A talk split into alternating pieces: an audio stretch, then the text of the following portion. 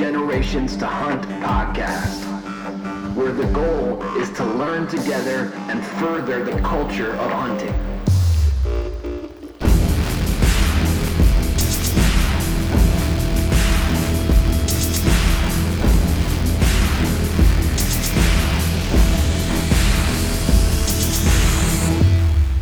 Thanks for listening.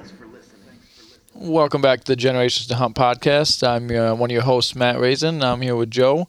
Joe, how's it going today? It's going awesome. It's one more day closer to October 1st. I can't wait. I'm getting pumped. How about you? Oh, yeah, I don't know if I'm quite as excited. I mean, we've discussed my issues I've got going on, so I'm excited for, Tuesday to be over with. But other than that, I can't wait to at least be in the woods. I'll be a little limited, but... Today we have a buddy of ours, Matt Wager. Matt, how's everything going today? Going pretty good, guys. Appreciate you having me here.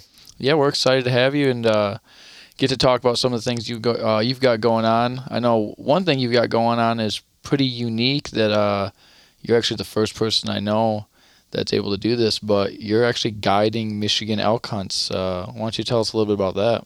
Yeah, so it all became a thing because I met my fiancée. And they have a cabin up at Canada Creek Ranch, which is in Montmorency County. It's a little north of Atlanta, and it's a 14,000-acre private ranch, free-range deal.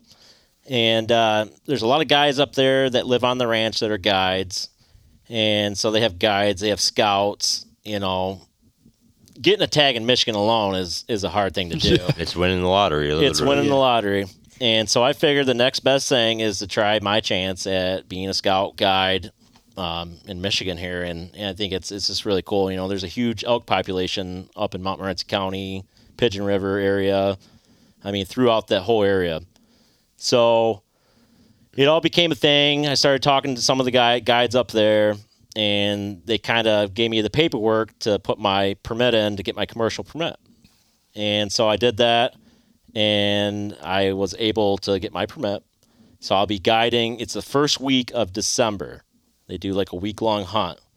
And I don't know how many guys they have this year for it.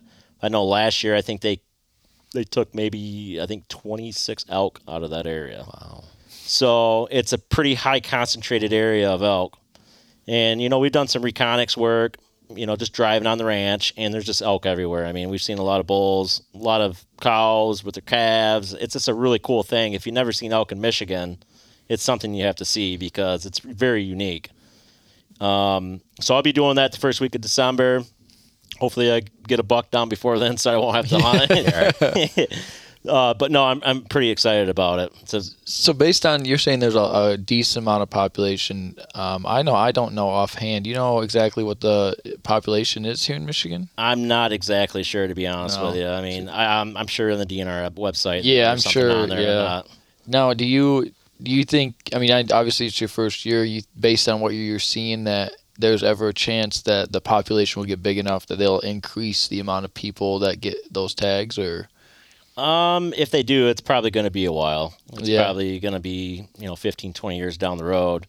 I know they do a certain amount of tags. I don't know if I'm pretty sure the number bumps up maybe every year, but not by much, maybe by 2 or 3 tags. Yeah.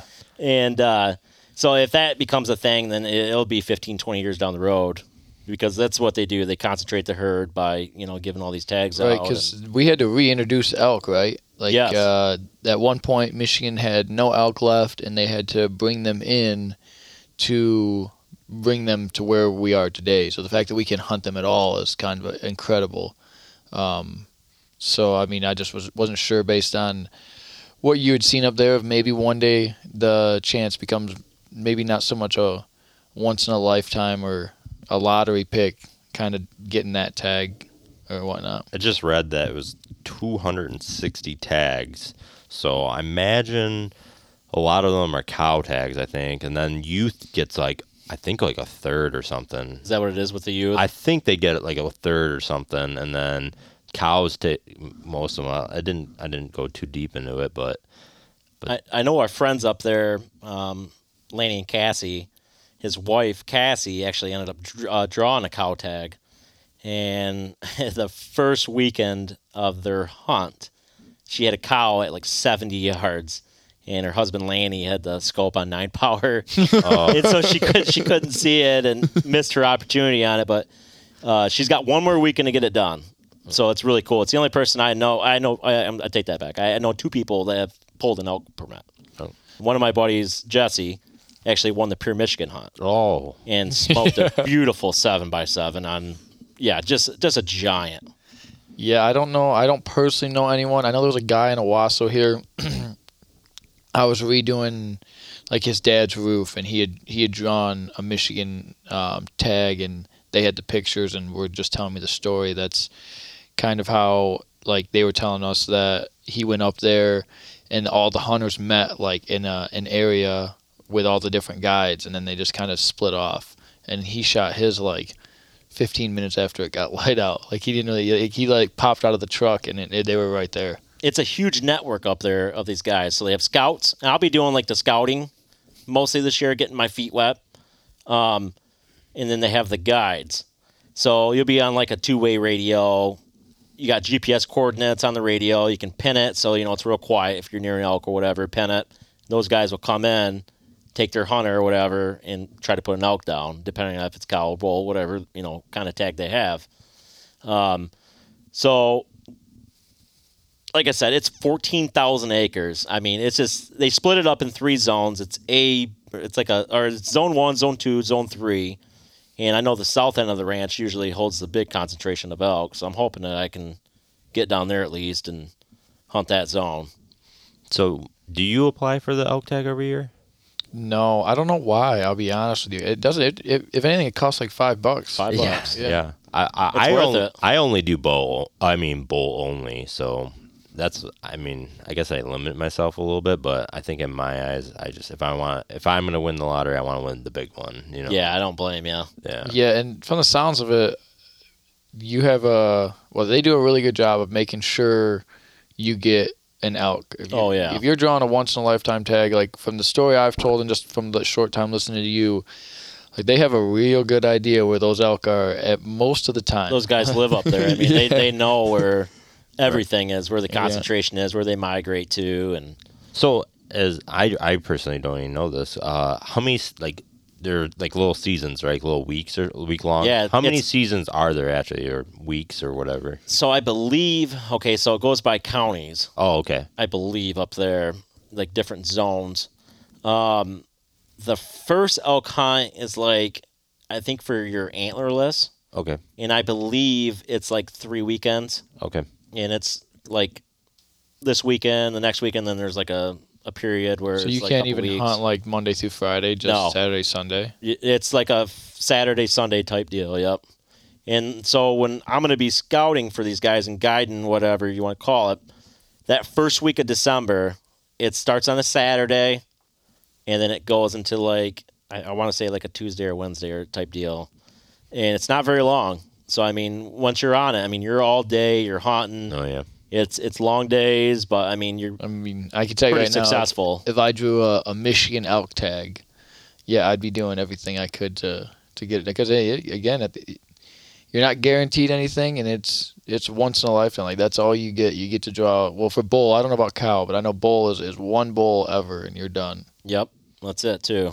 So yeah, I think once you you can get antlerless. I'm not sure how that soul system works, but obviously it's off points. You know, you could be putting it in for it for 30 years and never get anything, right. And then that 31st year you get your antlerless tag. Right. Yeah, or it could work out like my buddy Jesse's case where he won the Pure Michigan hunt. You can win the Pure Michigan multiple times though, right? I believe so. Don't quote me on it. Yeah, I'm not certain either. I just put my $5 in the pod and hopefully I get it. Yeah, I know. But you can buy that Pure Michigan hunt like an unlimited time. So yeah, every year you can buy it. Yep. Yeah. So yeah, again, I don't know why I've never tried that. I didn't really think people wanted it. I'll be honest with you. For my blood, that $5. You're the first person I know that's even known anyone that's won it. So like, I mean, I guess. So you have to go through a guided service. There's no way around. You have to. Yeah, that's what I was thinking. I'm assuming that's probably because someone goes up there alone, shoots a bull when they shouldn't kind of thing, and they want to make sure that... They want to check your gut pile. Actually, okay, so they changed things up a little bit this year. They actually come out to your kill site now, and you have to mark out where you kill your elk. You have to mark it out with a flag, and you have to call it in, and versus before where you actually took it in. Now they actually come out and check your kill site, check your gut pile, all that, and make sure you're good to go. I mean, it's very regulated. What are they checking the gut pile for? Just to, is there like maybe if they didn't shoot two or, I would imagine it's more for like biology, checking to see what the elk is eating, things like that. I'm sure, yeah, because it's as opposed to like checking the hunter, I think. Oh, okay. So I would guess to try and better improve habitat in the area of where these elk are living. I should have brought my elk packet in. It's in my truck right now. Well, it shows you everything. Yeah. I'm just, I didn't know if there was like a... like bear, you got to leave the gallbladder and all that. Yeah, I'm not positive. Why do you have to leave the gallbladder? Dude, it's super illegal. It's like Chinese medicine, the gallbladder and a bear. It's super expensive. I think I didn't know that either. Yeah, like one gallbladder can bring a couple hundred, like $500 or like $1,000 or something. Yeah, it's like Chinese medicine, like rhino horn and stuff. But yeah, you cannot possess ivory. You cannot possess that. How do you preserve a gallbladder? Like, what do you do with it? I've never. I guarantee Chinese medicine. I can tell you, if I went bear hunting and they were like dick pills. Yeah. If I went bear hunting and he just all of a sudden was like, "Did you get the gallbladder out?" I'd be like, "Dude, I don't even know what the gallbladder looks like." Like, just leave it all there. I could care less. In a lineup, if you had everything, I know a heart. I can show you the heart and lungs, and that big bloated thing is a stomach. We're doing elimination here. Yeah. Not that. Do you keep your heart? No, I'm not a huge fan of it. It tastes just like venison steak, but the texture, it gets me. It's tough if you don't cook it right. Odd texture. I keep mine for my buddy Chris every time, but... I have some people that will, like, want the liver and the heart...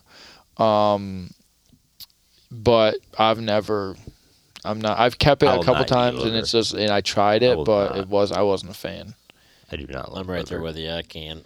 Yeah. The liver's a hard no. Yeah. The hard pass, the heart, maybe if you cut it up right or something and didn't show me it was the heart and I can be like, oh, this is good. I feel like you got to take the right steps to do it in order to cook it right. Yeah. I can't cook. It's a chewy consistency. I don't know how to explain it. I just, the best part about shooting in the heart is no one then asks you to keep it, right? Then I don't have to keep explaining to them, like, no, I don't want to keep it, because no one wants it either blown in half. Why is somebody gutting your deer for you? No, but I always have, like, friends out there, so when I shoot a deer, my favorite thing to do when I shoot a deer is call someone to come out there. Oh. So I can have, like, the 8-point I have on the wall, the wide one, as soon as I shot it, before I gutted it, before I did anything, called my buddy Tyler, my buddy Brady, and I was like, hey, come on out here, check it out. And they both stopped on by.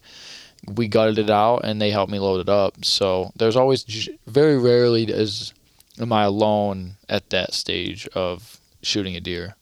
Whether it's Lindsey, Easton, my buddy Tyler, I mean, I'll call someone. Well, it's hunting. I mean, you grow up doing it. I mean, you want to celebrate with your friends, your family. Oh, yeah. Like, I'm right there with you, man. The more the merrier. Yeah, I'd say, so do you guys have, like, the, like, list? Like, the first person you're going to call after you shoot a deer? Like, do you guys have those people? I have maybe... Like, I have a handful. Like, my brother-in-law, if he's hunting, and at least I'm going to call my brother-in-law first, because... he's usually right across the street or he's close by and tell him what I don't shoot usually the most of the time. But I think that, or other than my dad, that I'm the only two. What about you? So I was in Illinois last year and I was hunting Pike County the last 4 days of archery season. And I shot a buck right before dark. And I mean, immediately after I shot, I called my fiance and I'm just like, babe, just shot one. I put a ton of hours in down there hunting. Yeah, I shot this buck, and it's not a giant by any means. I mean, I was happy with it. It doesn't matter. It's a $500 tag, and I'm like, that buck is coming home with me. Yeah. And she was the first person. I'm pretty sure the guy in the next mile over could hear me screaming. Oh yeah, I was happy. Well, that's a good transition. Tell us a little about that. So last year was my first year hunting Illinois, and definitely won't be my last. My buddy Mike, which is actually my fiance's uncle, he and my uncle are good friends together, so that's how I kind of connected with him. We ended up leasing some land in Schuyler County, and we were after this buck that we believed that was probably 200 inches, all of, just from all the pictures that we had. And he was pretty persistent in the food plots and in the beans at this particular property. It was only 60 acres that we leased. What was the reaction the first time you, I mean, I've never clearly had a trail cam picture of a 200-inch deer. I mean, what is that reaction like? All I thought about every day, all day, leading up to that hunt. And I was there for 2 weeks. The first time I went for a long weekend just to get stands up, get everything ready. We hunted, seen a good handful of deer. You know, nothing really that weekend. It was warm. It was just the beginning. It was like October 1st, actually, I think. And leading up to the rut, it was just like, all right, it's game on. It's going to happen. This buck's here. I mean, he's going to come in chasing a doe, no doubt in my mind. And we were hunting this draw that came out of this huge section of like a holler. I mean, there was just ridges down everywhere, thousands of acres of woods coming into this field that this guy, Chris, that we leased from, had. And we had a good handful of bucks that I would have shot all day long, any day. But knowing that that 200-inch buck was right there, I held out on all, you know, the bucks that I did have that I could have shot. We never seen him. Never seen him once. We actually ended up losing trail cam pictures of him during that time we were there. Never spotted him. Even the time, you know, after we left, we didn't see him.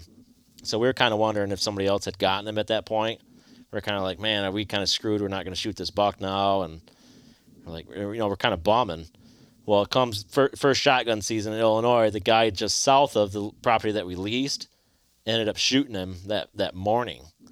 And the property owner that we leased from let us know. So we were kind of like, man, you know, we got to find out who this guy is. Like, we got to hold this buck.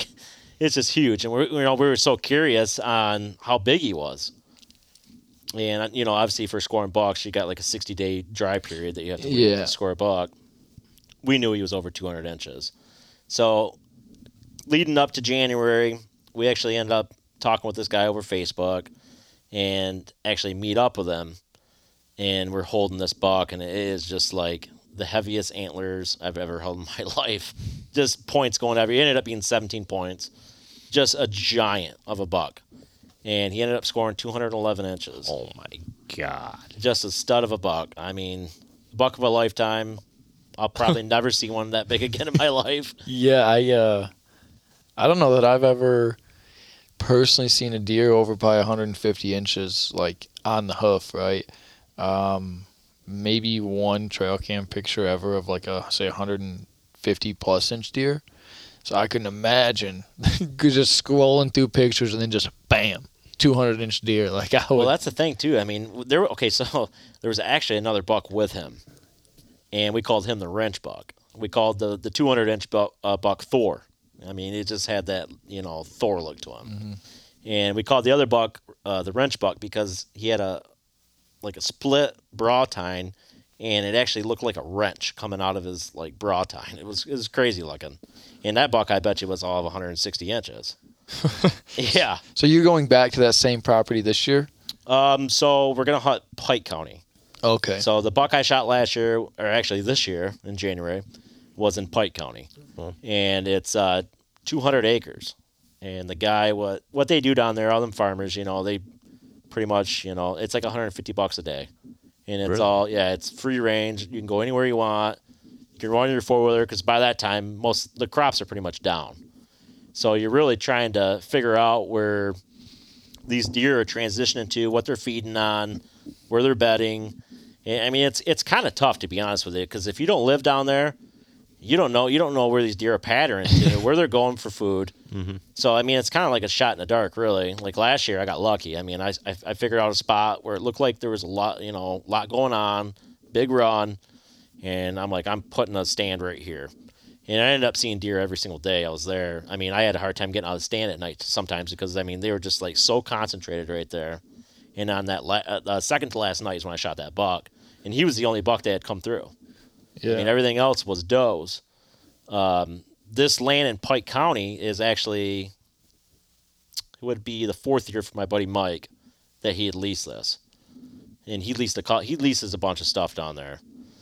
And he shot a 160-inch buck down there. Wow. And that thing was just a giant. So do you have – is it just you two or – Just us two. Just you two, and you guys just – you get to go down there and you have free reign of that section and whatnot? Yeah, so kind of what the – you know, the shitty part of it is we go like for a week, but there's also other hunters that come in, you know, that prior week or the week after, and – so you're dealing with other guys too, because you know he's trying to make his money, pay his taxes. You know, that's pretty much what I mean. Those farmers down there own so much land. Any kind of money that they can make, they're going to do it. Right. So you're kind of fighting with that too, and you got to be able to figure out where they hunted and where to stay away from. And you're allowed to put trail cameras up and stuff like that. As soon as you get there, yep. Okay, so that's not bad. I mean, it's not like you're paying, you know, $5,000-$6,000 to come down there and lease this, you know, so that's not bad. That's not a bad deal at all. Does it change by the season? I imagine like rut is like more expensive or no. Well, actually, yes. Okay. So we paid $100 a day for late archery, which is in like January. Yeah.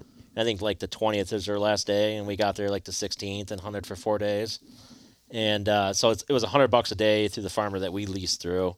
But, like, yeah, during the rut, I think he's $150 a day. Oh, that's not too much. Still isn't. Yeah. I mean, you're in at $1,000 for a week. And I mean, I know people that are paying thousands of dollars to, like, for a Kansas lease and stuff like that.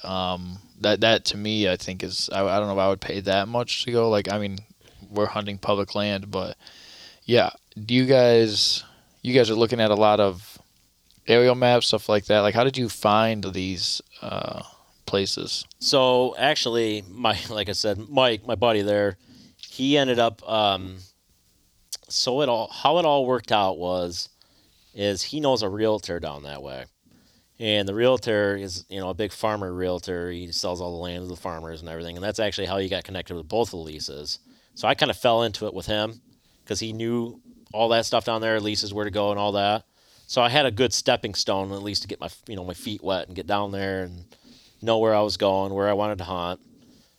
So as far as like that goes, I would get in with a realtor, to be honest with you, because that's probably your best advocate down there. Yeah. And actually ended up becoming really good friends with the guy. His name's Nathan.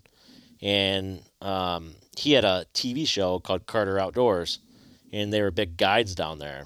So he, not only is he a huge hunter, he's a realtor, you know, he knows the area, and he actually put us up in one of his houses that he has. It's a lodge for all of his hunters. It's $40 a night. Oh, you know, so I mean, you got TV, hot shower, washer, dryer. Right. You got everything. Yeah, I'm paying. There's four of us in Kansas, but it's $120 a night. Yes. You know, but it's split between the four of us. Yeah, I mean, it's only $30, but to have a lodge in like an actual lodge, I mean, I think we're staying in a duplex Airbnb. You know. That's for $40 a night. That's a steal. Everything down there. I mean, it was so fun. Just the experience alone, regardless of if you get a deer or not, it's an experience of a lifetime that you got to experience. Oh, yeah. It's Pike County. I mean, it doesn't get any better. Yeah, that's a legendary. I mean, legendary county of. I mean, I'm whitetail hunting. Yeah, it's like that was the first county I guess I knew when I first got into hunting.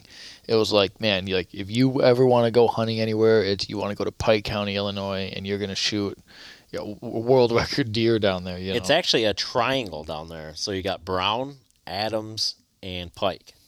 And they call it the triangle. All three of those counties are just counties that you want to be in. Even Schuyler County, where we were at in the south end, Schuyler County is not that big. That all butts up to some pretty sweet stuff down there, too, and there's a lot of big deer through there, obviously. Did you guys run into, like, a lot of outfitters or anything like that when you were down there? So we were at the local diner. I can't remember what the town is called. A little south of a town called Detroit, and it's like a population of 100. I mean, these towns are really small, and there was some outfitters in there, and they were all really cool, you know, laid-back guys, just shooting the shit, all about hunting. So that was the only run-in I ever had down there, but that was late season in Pike when I was there. When I was in Schuyler County, this is kind of a cool, interesting fact, the Drury Brothers actually have a farm about 3 miles away from where I was hunting. Is that where they shot their 200-inch deer? I don't know if... Yeah, they shot one of their... I want to say both of their 200... Was it Dagger? They had Danger, and then they had Bucktober. Both of them were, I think, shot within a year apart, but they were in Illinois. Yep. Yeah, so their farm is actually...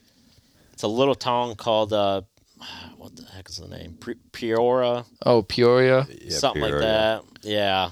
So they're not far from where we were hunting, about 3 miles. That's kind of cool. Yeah. The farmer that we released from, he's like, yeah, Drury Brothers, they got a farm about 3 miles away. And we're like, what? Yeah. We took a drive by it. I mean, this place is just sick, dude. Oh, yeah. 1,200 acre. I don't know how big it is. It's big. Huge pond out in the front that they can fish too, you know, so they're not just hunting, they're fishing and killing time there. But I'm pretty sure. I mean, I can't say it's that property specific, but I want to say both of those bucks were taken in Illinois. And then... Their daughter, Taylor, shot like another 180, 190. I mean, God, wouldn't that be nice to live that life? I'm there, but you just got to take the one off. Right. Well, we live in Michigan. So. Yeah, it would be a lot different if we were able to manage, you know, if we had 1,200 acres to just specifically manage. But, I mean, they also have an idea of what they're doing Mad Scientist. To grow deer. That's literally his nickname, the Mad Scientist. Yeah, to grow deer to 200, 180, 190 inches that you're consistently getting shots at, you got to know how to shoot deer. Oh, like, yeah. You got to know deer hunting to do that. You get that buck fever. I mean, that was my biggest fear when hunting that 200-inch buck was. But they've been hustling, though. If this thing comes in, I don't know if I'm going to be able to calm my nerves. I don't know how I would control anything. Like sleeping the night before the first time you're hunting a property with a 200-inch deer, man, I would be... Everything you hear, you think it's that buck. Yeah. And then, I couldn't imagine, like, if it ever stepped out, right? Like, if that buck steps out at 200 yards, like, I'm freaking out. That buck steps out at 20 yards, like, I'm on a different level. Oh, man. Yeah. I mean, you're just making sure you can calm your nerves and not look at those antlers when you're trying to shoot. I would probably come unglued after I shot a 200-inch deer. Oh, God. Yeah. I said if I ever shot like a 200-inch deer, I'm spiking my bow. Just straight, boom, to the ground. Taking off my camo, going game just over. Just see the deer get up and run away. Just 2 feet over his back. I'm spiking my bow again. Either way, my bow is going to get spiked if I shoot a 200. I shot a 200-inch deer. I can tell you the amount of people I would probably have tracking that deer with me because I'd be. Could you imagine? I mean, just walking up on. I don't even know if I would. I don't even like. Oh man. I think it would depend on if like the shot, right? Like if I know like 20 yards and I drilled it, or if I watched it go down. I'm done. Yeah. I could imagine trying to call my wife, and she'd be like, "What? Could you just like? Are you? Like, do I need to call an ambulance? Like, what do you got going on over there?" So. When you're out in Illinois, I know you had the lease and all that, but was there a lot of public out there? Or? No. I mean, there is certain areas of public, but it's not, you know, there's a lot of big deer in Illinois to begin with, but the most of the public land is, you know, like east, and there's some, I can't remember the town. I mean, it's been a year now, but there's some in the little town northeast, about an hour where we were. But not a lot. I mean, there's not a lot of public at all. I know there's one section in Pike County that just became, and I want to say it's like a 200-acre section. Oh, gee, there's probably 40, 50 people on that. Mm-hmm. But I don't know if it's open to the public yet, because when I was there, it wasn't. It was still, you know, in the works. But other than that, there's nothing. Yeah, Pike County, Illinois is probably not the... easiest place to get into to hunt, whether it be leasing or buying land, like unless you're paying an outfitter, because I mean that was before outfitters were I guess as big as they are today. Like Pike, I think that's all you heard is Pike County, Illinois, and so then it got. I mean they're just loaded with outfitters and leases that are kind of taking over. So the fact that you get to hunt down there, I think is pretty awesome. It's an awesome experience. I tell you, it's, you know, one thing that Mike told me when I started talking to him about going down there is, you're going to get addicted and you're going to want to come back. It's not just a 1 year thing. It's an every year thing, because the terrain and the way you hunt down there is completely different than we know it here in Michigan. I mean, it's just a different ball game. That's how I felt, or how I feel without just out of state hunting in general. Like I went to Ohio, drastically different. And after the first year, I didn't even get anything. After the first year, I was like I'm going to go back. And then the last couple of years, I haven't gone out of state.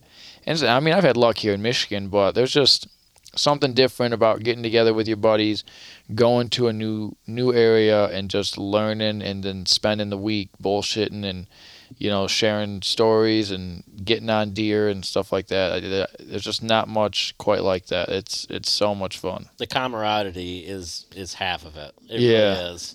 Mm-hmm. You go with a good group of guys.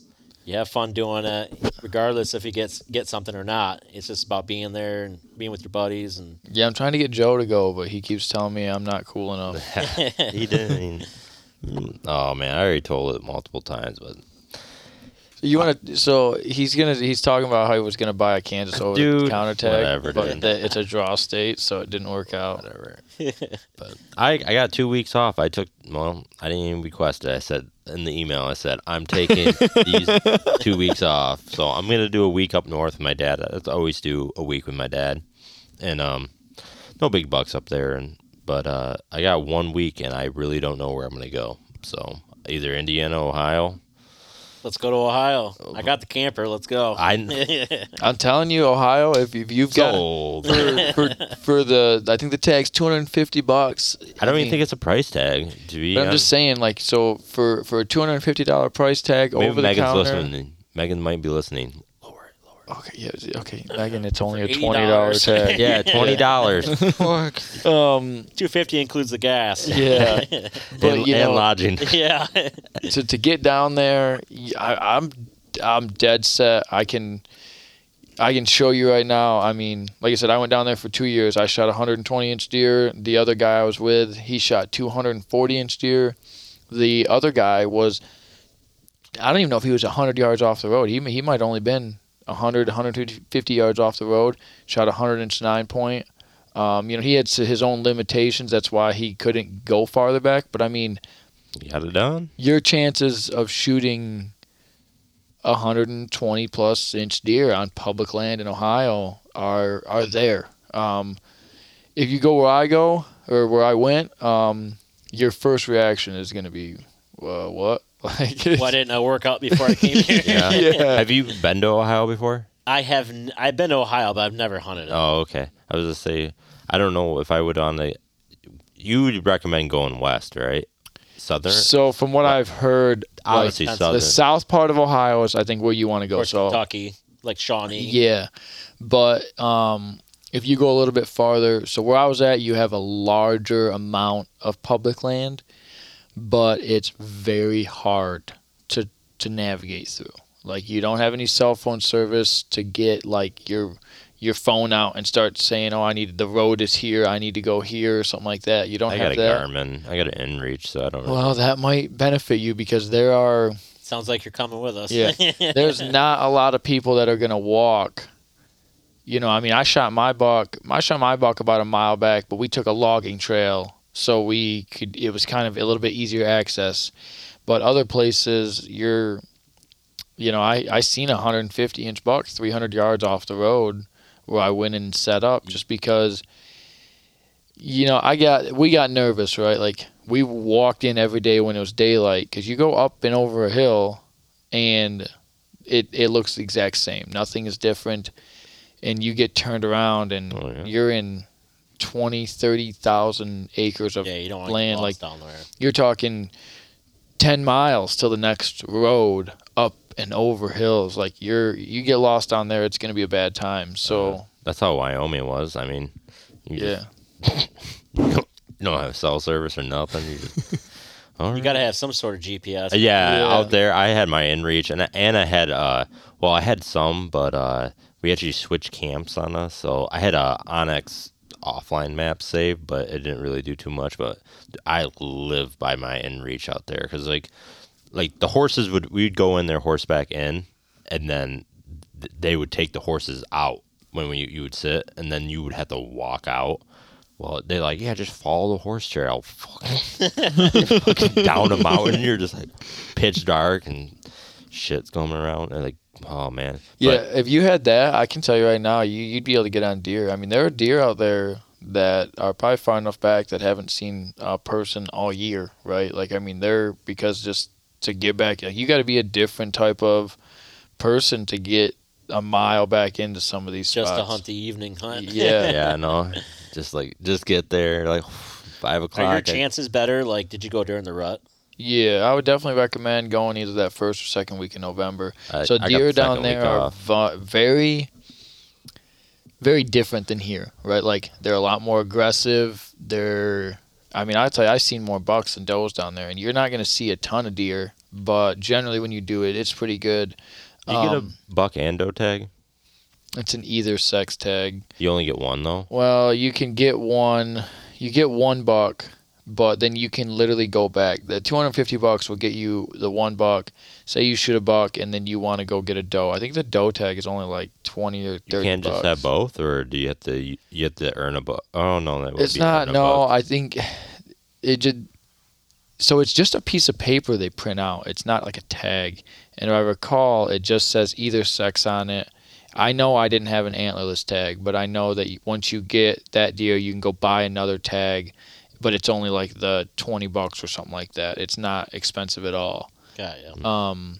But I can tell you, if you shot a doe out there, I don't know that it would be fun. Like, it's not fun dragging a big buck out, but, you know, you got the gratitude of the... You go down there to shoot a buck if you go down there. Yeah. I mean... You could shoot does here for days. Yeah. Michigan, I mean, this is loaded with does. Yeah. I mean, that's something crazy, too, to even talk about. When I went down to Illinois, there's not a lot of does either down there. Yeah, really? I think I've seen one doe in Ohio. The buck-to-doe ratio is pretty, you know, it's crazy.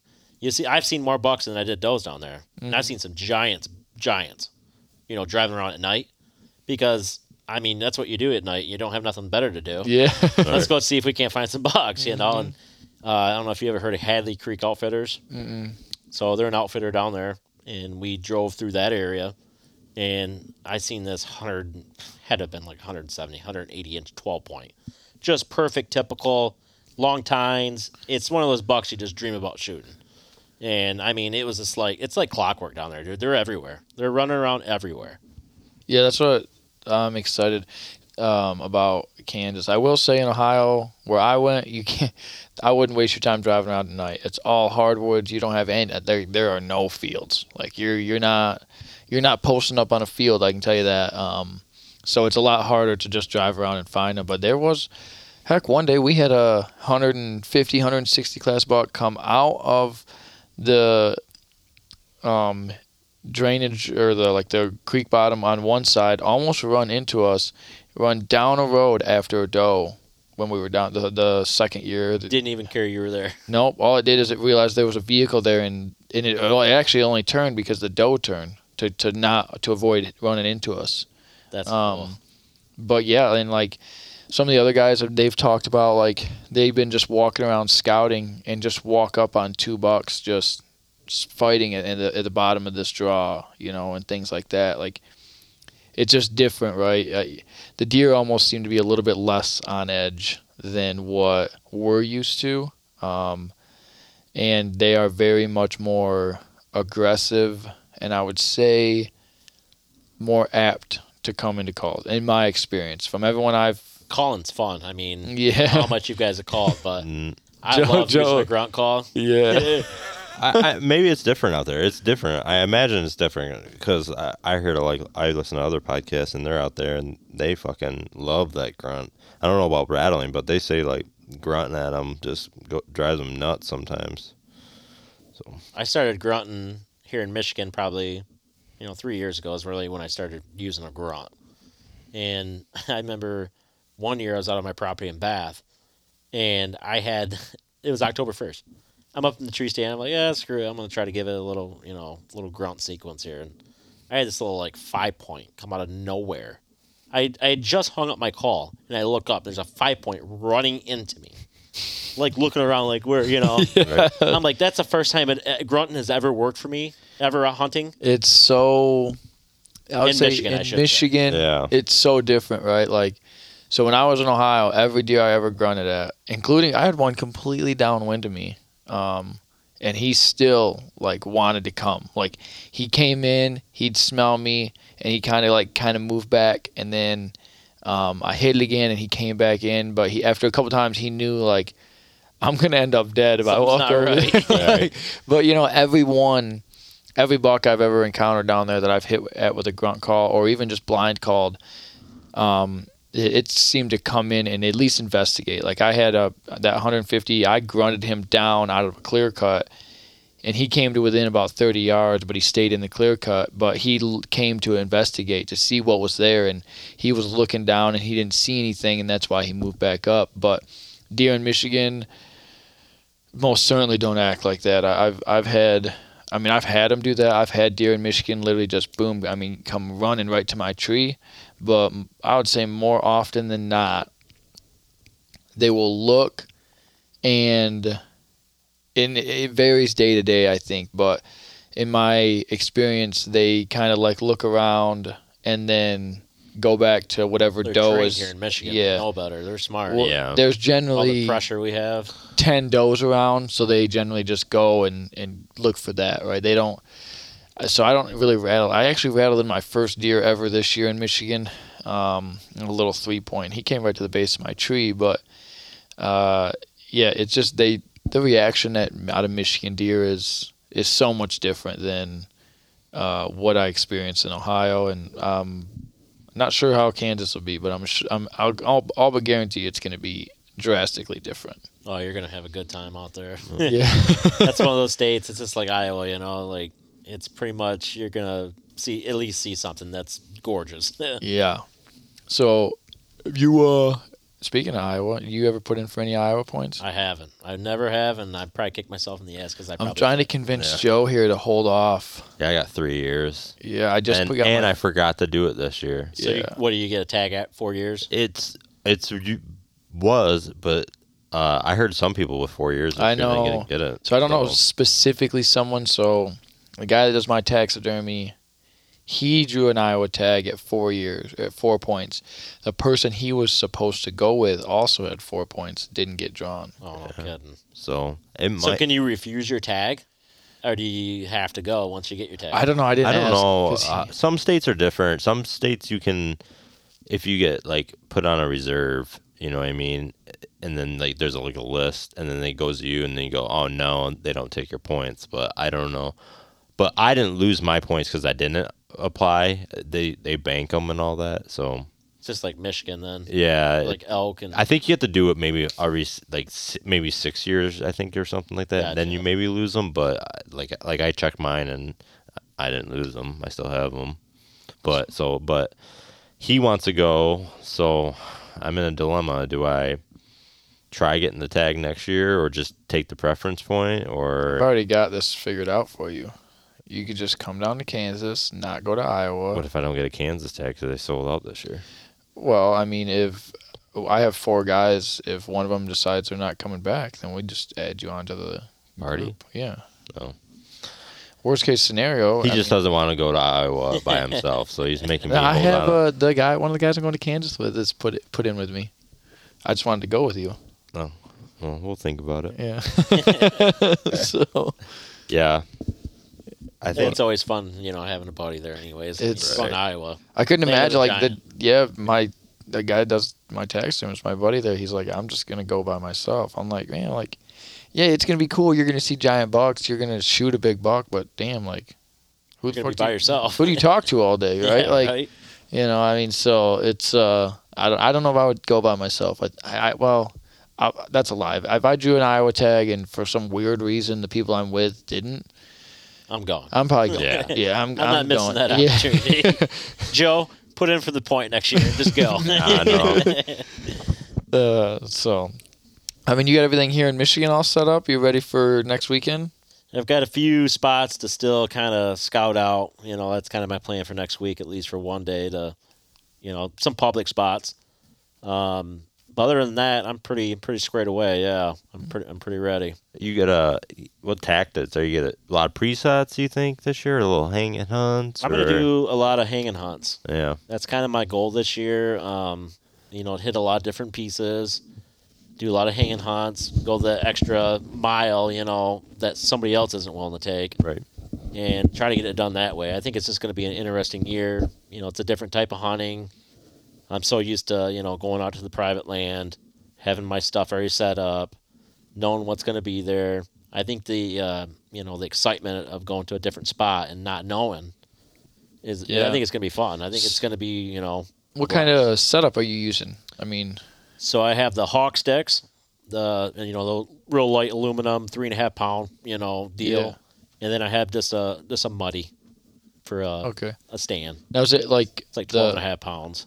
Okay, so it's pretty similar to this, my XOP. Yeah. Is it the cloth seat one? Or? Yeah. Yeah, them are really comfy. Do you have a... Yeah, I have one of the... out of my place. JT bought one too, right? Yeah, he got the same one I got. Yep. Yeah. Now, do you have backpack straps or... I'm going to end up putting backpack straps on my stand and then attaching my climbing sticks to that. But I also have a backpack. I could also throw everything on the back side of it. So I'm so excited. So Joe taught me this. So Joe's the one who talked me into the XOP stand because he's got one. And I told him he could use it because I got a loan with Custom. And I was like, you can use it. He's like, no. And he just buys him one. I'm like...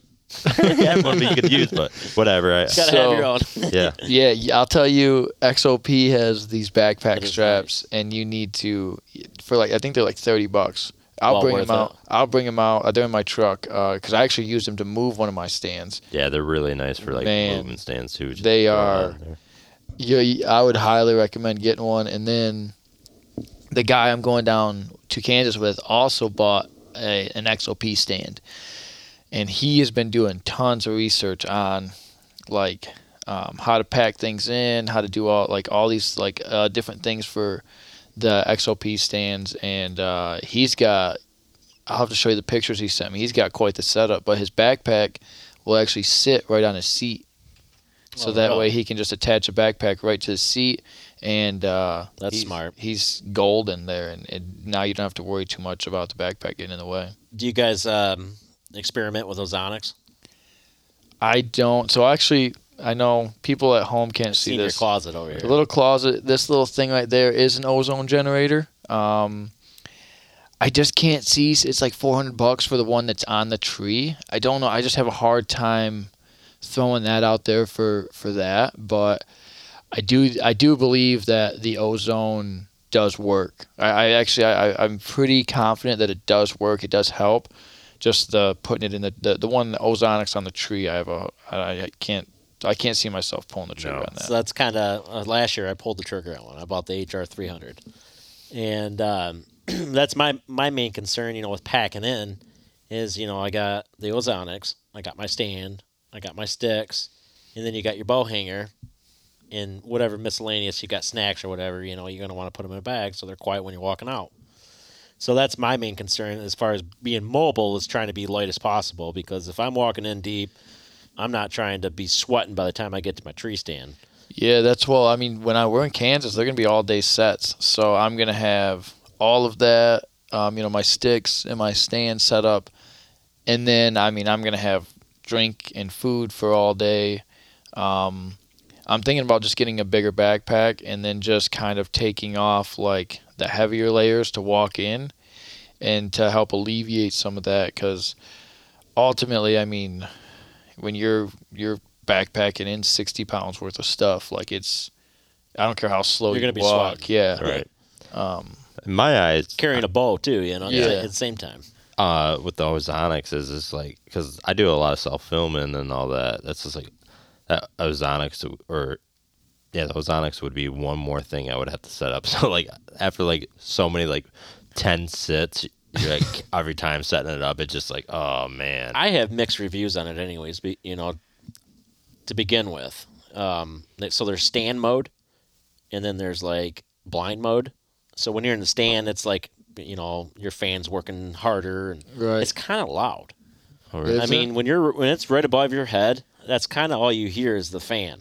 And you can smell it, too, the ozone that it's going out. Oh, yeah, if I turn that on, you wouldn't smell it today, but, like, say we went upstairs for about an hour and come back down, and I open that thing up, man, it's a weird smell. I don't even know how to explain. It's almost like a smell after a rain. Yes, there you go. That is, without a doubt, the best way to explain it. Yes, for sure, because I remember the first time I smelled it, I was like, what the hell is that, you know? But, you know, I mean, so have you had, like, run-ins with deer while you were running it? So, I mean, it's not loud enough, I would say, for a deer, to spook a deer. Mm-hmm. But my main concern is, you know, if it is kind of wet out, you know, the leaves aren't really that loud. And I have a hard time hearing as it is anyways. Right. You're not hearing much because that fan's right above you. And that's kind of, it takes away from everything else that you're hearing.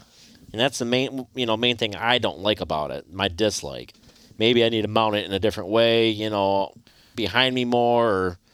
I don't know. They tell you to put it above you. That way it puts kind of like a shield around you. So that's my main concern about it. Other than that, I think it works, you know, pretty decent. I've had deer downwind for me, not wind me, but they're also, you know, 60, 70 yards out. And could be your thermals. It could be the thermals. It could be, you know, that everything's getting pulled down. Right. I mean, it's hard to say. I mean, I like the, you know, the fact that you can, like what the hunting the public do, you know, they got the little cotton, you know, deal or whatever, you know what it is. They throw down and check where the wind's going. Oh, milkweed. Milkweed, yeah. So to go on that, so one of the guys I'm going to Kansas with, his name's Mike Hemby. We talk pretty regularly. He's the one who owns a property in Corona where I shot both my bucks last year, and he spent a bunch of time since we decided to go on this Kansas trip just learn about hunting and just studying hunting. And he said something to me the other day because a lot of people use milkweed. Well, where we hunt in Corona, it's all swamp. So what it has is cattails. And he said, you know, I think that if you just took the top off of them cattails, you know, when you spin it and it like shoots out, he goes, and then collect all that, it would work the same. So we're actually I'm going to be trying that this year. Absolutely. Because I just never thought of that. You know, I've heard of the milkweed. Stinky though? What do you mean? What do you mean, sticky? No, stinky. Cattails? You ever smell cattails? They stink. No, what do you mean? I don't. What do? You smell some cattails? I was a kid. I ran around cattails. I mean, I guess I'll let you know because I'm going to go get like a Ziploc baggie. I'm just going to rip the top off Ziploc baggie and crush it up. Maybe put it in there and get the ozone smell away from it. Yeah, you know, I don't know. Ozone your cattail. I find it odd that you thought they would smell. I'll ask you. Have you ever smelled cattail? I'm going to smell one now. I know. Now I'm intrigued. Like, you never, like, smelled like a cattail marsh or anything like that? No, I've smelled I hunt one, and it smells terrible when I step in the disgusting bug. Exactly, because it's fucking the cattails. But I don't sniff. The cattails have no smell at all. Whatever. This is the first I've ever heard of this. Okay. Well. I'm going to be smelling cattails, and I'm going to message you and say, dude, these things stink. Yeah, these things smell terrible. So switching to milkweed. Yeah, but no, we're going to try the cattail. He brought it up to me the other day, and I was like, you know what? Like, because I don't ever know where to find the milkweed, like, and I'm not. He bought some online, and I'm like, I'm not buying. I'm not. Some online. But I will tell you this: how you pick milkweed, because milkweed is kind of, it's not super hard to find. It's in like a pod, isn't it? Yeah. Yep. You don't pick the green pods. You always pick the cracked brown pods or all that.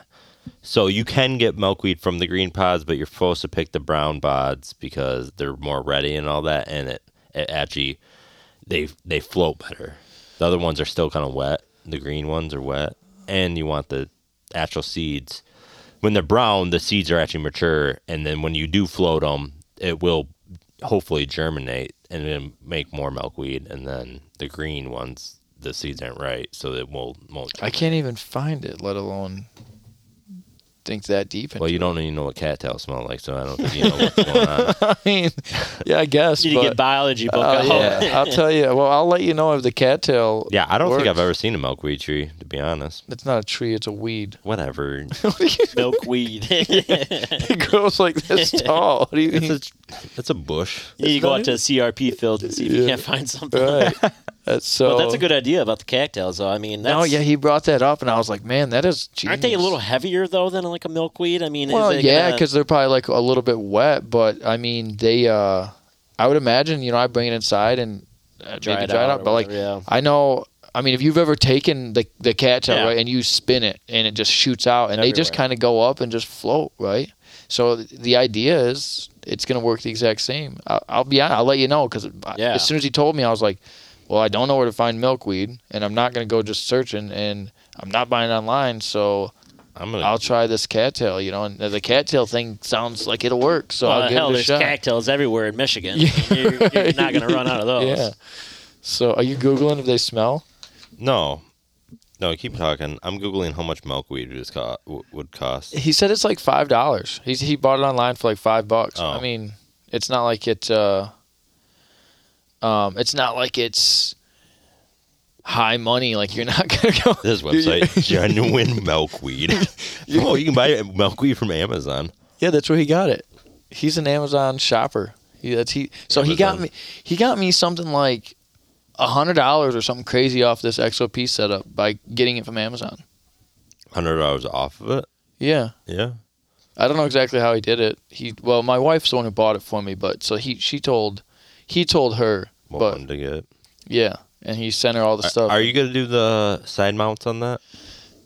Well, you know, you complained to me about how they were going to be out of stock, and I should have got them, and I should have done this. No, not on the side one. I said the offset bracket. Well, funny story. Offset bracket's sitting right there. I got that ordered. The side brackets are out of stock. Mm. So no. That is a sweet stand, though. I mean, that thing just looks badass just looking at it. So, yeah. No, I'll show you later. Yeah. I'm going to set them up a little bit differently.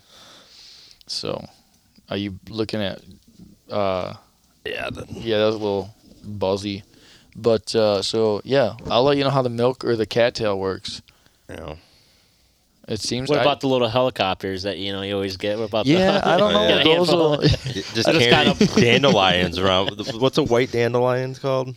Dead. Just blow on them. Yeah. Isn't it kind of like milkweed? Yeah, that's milkweed. That's like, our dandelion. Yeah, but you gotta like blow on it, so it's not gonna give you an accurate. Just. The wind will eventually pick it up. Yeah, on like a nice, strong, windy day, but I'm trying to figure out on a calm day where everything's going. So it's such a smart tactic to do, too. Yeah. I mean, it really is. I carry a puffer, so. Right, but the thing is with the puffer is like it only gives you a wind direction, right? The milkweed gives you your thermals. You know, it can show you down 80 yards what's going on, whereas like there have been times like I've had the wind, what I thought was in my favor, and a deer not anywhere near downwind and bust me. And I'm like, what in the world? You know, and come to find out now, like, that's what's going on. Like, it's going down, 60 yards and then swirling back around, and it's going right to that deer at that point. So, I mean, I don't know much about it, but I remember when, listened to podcasts and stuff, and they were talking about thermals. I was like, I don't even understand wind. Now I got to know something else.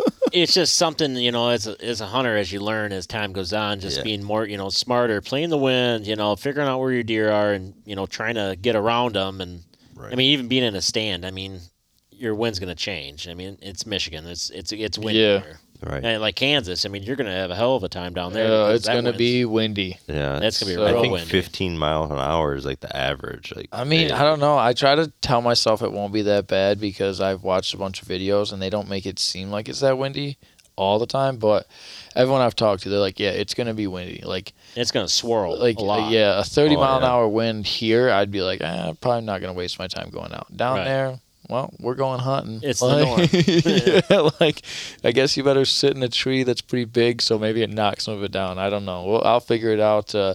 I'm expecting some wind down there, but who knows? We'll get on something. Dude, you're gonna shoot a big one. I hope there's a lot of big deer down there. Yeah. We're all gonna shoot one. Heck yeah. You have to just get the bow off the hook, buddy. So what's your number one hit list, Buck? I mean, what's he looking like? I don't really. Okay, I have one from last year, and no one shot. I don't think anybody shot him. I haven't confirmed that because I would have heard somebody that shot around here, and I heard people say that they seen a big one. So. He was probably like 150. What do you think? 155 last year, the Cocan? Yeah. That's a 150-inch deer. I mean, I know that. Yeah, I think he was 150 last year. So dang. I think he might have been 4.5. But if he lived, then that one. I threw my whole season away for him. Like, he would send me videos of 120-inch deer he's letting walk specifically for this deer. And I was like, dude, just shoot them. I know. You got 2 tags.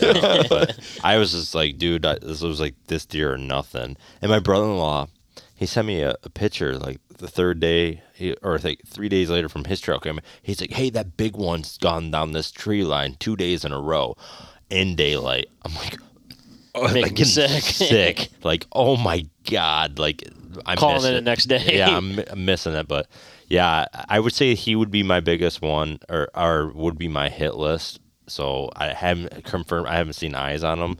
It's kind of weird this year, you know, the crops are really dry, so they're taking off everything. And our farmer did winter wheat, so that kind of screwed you up. Yeah, we had beans last year, so and all the neighbors have beans and corn. So like, did you guys notice? You know, pre-scouting all the cut wheat fields this year, all the bucks that were in those. Yeah, it was insane. The amount of bucks I've seen this year has been more than I've seen in a long time. I think there's a lot of bucks this year. My wife and I just took the kid around a couple times, and man, we ran into a bunch of deer. We came up on her grandparents' property one day, and there was at least, and I'm not exaggerating, 10 to 15 different bucks together in one field. One 130, 140-inch, 8 or 10-point, 120, and I mean, and they were just all together. It's not hard to find bucks. I mean, even, you know, the places I've got a lot of bucks on trail camera. Even the place in Corona where I'm not used to getting a ton of bucks this time of year, you know, last time I pulled the trail camera, I had 3 or 4 decent bucks on there. So maybe that's a good sign. Yeah. Yeah, I've seen more bucks this year than I have in, you know, a long time. I think a lot more guys in Michigan are getting on track with the, you know, the QDMA, you know, trying to manage their properties, and I mean, you still get a handful. I mean, it's hunting. You're gonna shoot what you want, and I don't have anything against that at all. Shoot what you want. Like Ted Nugent said, if that spike makes you happy, shoot it. Yeah. Shoot the damn deer. You know? Oh yeah.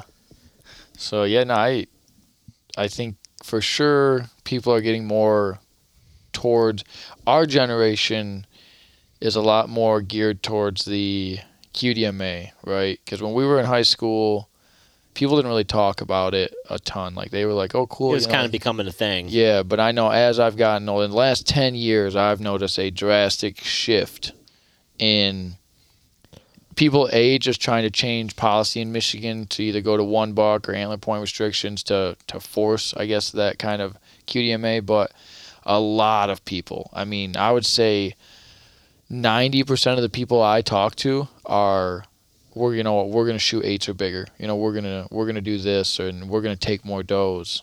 Which that's key in Michigan. Yeah, when I first started. Yeah, our one property that we leased is the farmer doesn't want no does token. And oh geez, dude, I can show you. That's hurting the property, dude. I know they don't care. I mean, but I'll still hunt it. But dude, I have videos of like 70, 80. All doe. A property that I hunted over, actually not too far from where he hunts, on Garrison, out in that way, south. Damn, he just blew your spot up. You're gone. I'm not worried about it. Garrison's a big road. Yeah, no, you're fine.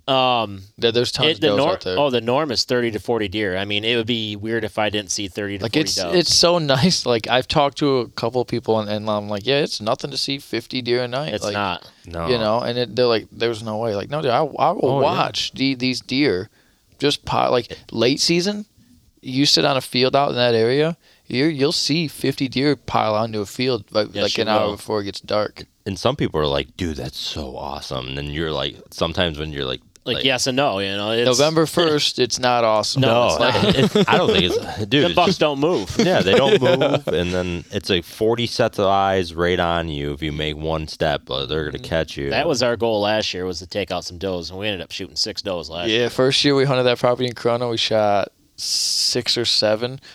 Last year we ran into the opposite problem. So we knew where they were at, but only the bucks kept coming over to us. Oh, jeez. Right? So like we didn't really get. I think we only killed. What a good problem to have. Yeah, well, right. But they were. I'm sucks. Not saying like they weren't like. There was a lot of 1.5-year-old bucks. I mean, I passed so many.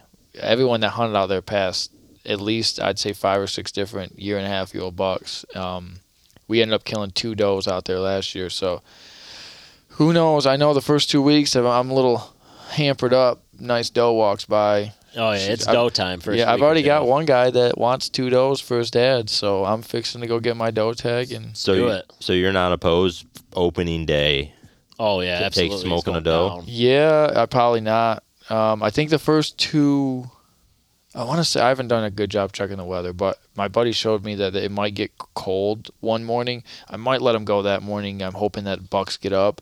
But in Corona right now, I have a lot more does than I have bucks, and I'm expecting that to change the second week of October. So for me to shoot a doe out there, not a big deal. Now, if I was hunting the property in Ovid, no chance. I mean, the bucks I have, the amount of good bucks I have, and the fact that the corn is still up is the main reason they're still there. I would hold off on a doe there. For sure. And that's kind of, what I have in my opinion too. I have my doe spots, and I have my buck spots. If if first week of October, I'm hunting my doe spots. Just because usually that's the time I always try to put a doe down. Right. Get some meat in the freezer, and then after that, I'm focusing on getting a buck. Yep. And then, mine's the same way. The first 2 weeks, if a nice doe steps out, depending on, it does depend on what I have on camera, right? If I got a nice buck coming in daylight, I'm not going to go in there and blow it up by shooting a doe. But I've hunted both these properties a couple years now, so I kind of know what to expect as far as buck movement in the time of year. So, if a nice doe comes by the first 2 weeks, I'll send it, and go get it. And then after that first 2 weeks, though, it doesn't matter what property I'm hunting. I'm done with does. I'm done with does until the last week of gun season. Oh, for sure. Or late doe. Yep. I'll get my does late doe. Yeah. My opening day, I go up north with my dad. It's what I've done since I've been here. For bow season? For bow season. Gotcha. For and gun. So, the opening day, I go up with my dad on bow and gun, so. Gun's like a national holiday here in Michigan. Yeah. I think everybody's up north. And I just usually go up there if I'm going to get a doe, because usually they're 80-inch bucks. And don't get me wrong, they're nice bucks, but when I have a 150 at home, I'm just I'm going to save my tags and all that. So I just go up there and I'll smoke does if all day. That's usually a really good spot for does and all that. But I do have a trad bow. I've been really itching to get that trad bow out there. First couple weeks. And he talked to us, if we can go hunt that property in Corona, that's a perfect place. There's so many does out there. Yeah, go put a couple down and just have fun doing it. You're talking, you take the traditional out there, that probably is a perfect place to pull off something like that, because you're not, I don't expect us to, you to see a 150-inch deer out there, but you might though. Well, there is a chance, but what you will see, 150 inches, 30 yards away with a trad bow. God damn it, Matt! I tell you, one of my goals. Okay, so I made a takedown recurve in high school. I don't know if you guys remember this or not. Dylan made one. I made one. Yeah. And there was another kid that. Shout out to that guy. Schuyler. John. Or no, Zach. Yep. So we all made bows, and Michigan Outdoors did a thing on us and everything. I don't know if you guys remember. I remember. I remember you making a bow, but I didn't know that Michigan Outdoors did a thing on you. I don't remember that either. Yeah, they came in and Zach had it all. Mr. Nicholson had everything set up. It was just us three. He didn't have a class going on. Okay. But my goal is to even shoot a doe with that thing. I haven't even, be amazing. Wouldn't that be sweet? That would be a wild story. That'd be sweet. And I still have a newspaper clipping from it even. Sure. Oh, yeah, dude. That'd be fun. Dude, that would be newspaper clipping with a picture under of a doe. Oh, man. Or buck. With a doe on the stack. Dude, if I'll be honest, if I had a traditional bow in my hands, my standards would be any deer that's not a yearling. Spike walks by. I'm sending it that. That is a feat. It's hard enough to be instinctive. Yeah. And try to, you know. I mean, I can't even shoot it at a target. I always just smoke my arm, and that's why I stopped trying it. Yeah. Yes, 100%. It's bad form, and I just got enough of like doing that I was like, screw that. Like, I'll just keep shooting my compound. Yeah. So. I do like shooting my compound, though. I'm pretty addicted. Yeah, I know. I'm really. Yeah. What bow are you shooting? I have the Tri-X. Oh, hell yeah. Yeah, I love that bow. Bow Bros. That we have? No, I have a Matthews. I'm a Matthews guy. There's a Matthews right there. We were at a Totally Archery Challenge, and we all had Matthews and all that, and we have our one buddy Travis, and he got Game Over tattooed on his eyelid. I mean, he has. What? Yeah, dude, he's a hardcore. He's pretty hardcore. Dude, he's super. He's inside his eyelids. Yeah.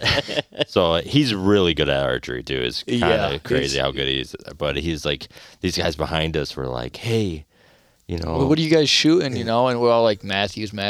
Oh, all right, Bow Bros, huh? And we're like, what? Yeah, he's like, you guys broke the mold, really. He's usually only Bow Bros shoot them. So we always just make fun of that, just like call us the Bow Bros when people shoot Matthews. Yeah, you know, I've had my fair share of Hoyts too, and I'm a big fan of Hoyt as well. I mean, they're right there. I mean, bows have come a long way. It's, it's like the Ford Chevy, right? It's personal preference. Oh, it is. I mean, there's not one. Both, even. I mean, you can name.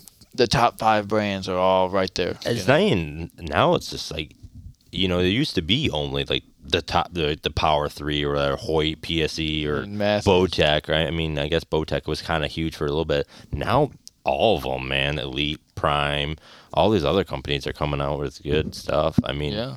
Well, even we talked yesterday with the public land prowlers are shooting Expedition. I mean, that's not, that I don't know how new it is, but it's not something I heard. And, you know, these guys are swearing by these bows, and the technology for it is the exact same as what, you know, we're shooting with the Matthews. So I mean, it's just the industry has come a long way. Yeah, for sure. And with the competition, COVID really pushing a lot of people outdoors, and it's so good.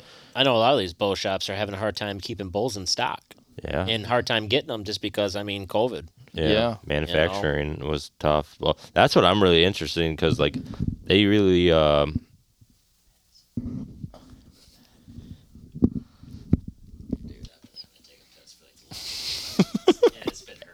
So, I mean, the industry as a whole, or with COVID, is really changed.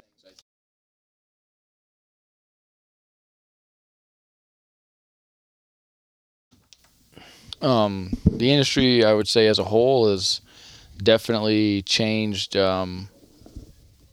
a whole with COVID because of people not working. You know, people being laid off, manufacturing, things like that. You just everything's on hold. Everything's on back order. Right. Yeah. We'll see.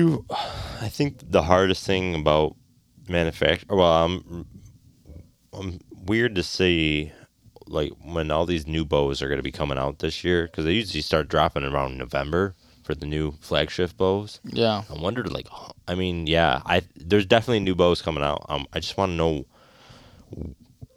like, where are they going to go from here? You know how good bows are. Yeah, it's incredible. Like, I noticed a huge difference between my bow that I just bought and the ones we had. Like, the one I had 10 years prior. But, I mean, what more? How much more can you do, right? Like, how much more technology can you put into a metal frame kind of thing? Right. So I mean, yeah, like, I definitely like how, like, they change. Like, there's so many. It used to be like 2 flagship bows maybe, and that was like the other flagship bow was like more speed or longer drawn length. That's all. Now there's the risers and all that are changing so much. It's so crazy. It's pretty amazing. So I'm definitely eager to see what comes out this year for any bow brand. But I mean, hunting in general, it'll be interesting to see the difference between last year and this year, right? Because we're now kind of to the point where people are going back to work. People are, They're not going to have all, I guess, as much of the free time that they did before, you know, like kind of like last year where everyone was on quarantine or everyone was off work because of COVID. It'll be interesting to see how that affects hunting this year, if it created more hunters or if people just kind of go back to not hunting anymore. Right. Yeah. I mean, it's a good thing and for more people to jump back into the outdoors, so yeah, for sure. So I think with that, I mean, we'll probably wrap up today's episode. So Matt, I appreciate you coming in and talking to us. Good luck with your elk adventure. Good luck down in Illinois. I hope you get a shot at or at least a chance to hunt another 200-inch deer, but if not, you know, 160, 170 will do. Hey, I'll be happy with a 140. Right. It's definitely rare to come by. Yeah. I appreciate everything, guys. No. And good luck to you guys. And well, what's your handles if you want to give them out or whatever, Instagram, Facebook, you want? I just have my Facebook. I'm not... Okay. Matt Wager, yeah. We'll throw a tag in there when we get it up. We're still in the process of making the Facebook. I'm hoping by the time this airs, we're golden. So yeah, we'll definitely have to get you back on. Like, I'm not a huge fisherman. I know that's probably. Yeah. Would you say you're a bigger fisherman than a hunter? So yeah, I mean, I'm. It's a good toss up, really. I'm huge into fishing. I'm leaving in the morning at 5 to go salmon fishing, but it's definitely been a part of me my whole life. We'll have to get back together come January after your whole elk thing, because that'll be interesting to hear how all that went for sure. Yeah, absolutely. And then we'll try to convince me to go fishing or something. Salmon fishing's fun. It's a blast. But I didn't really know what I was doing. I mean... It's anytime you're hooking into a 30-pound fish, like, it's a good time. What's more gratifying, I got big into tying my own flies. Yeah.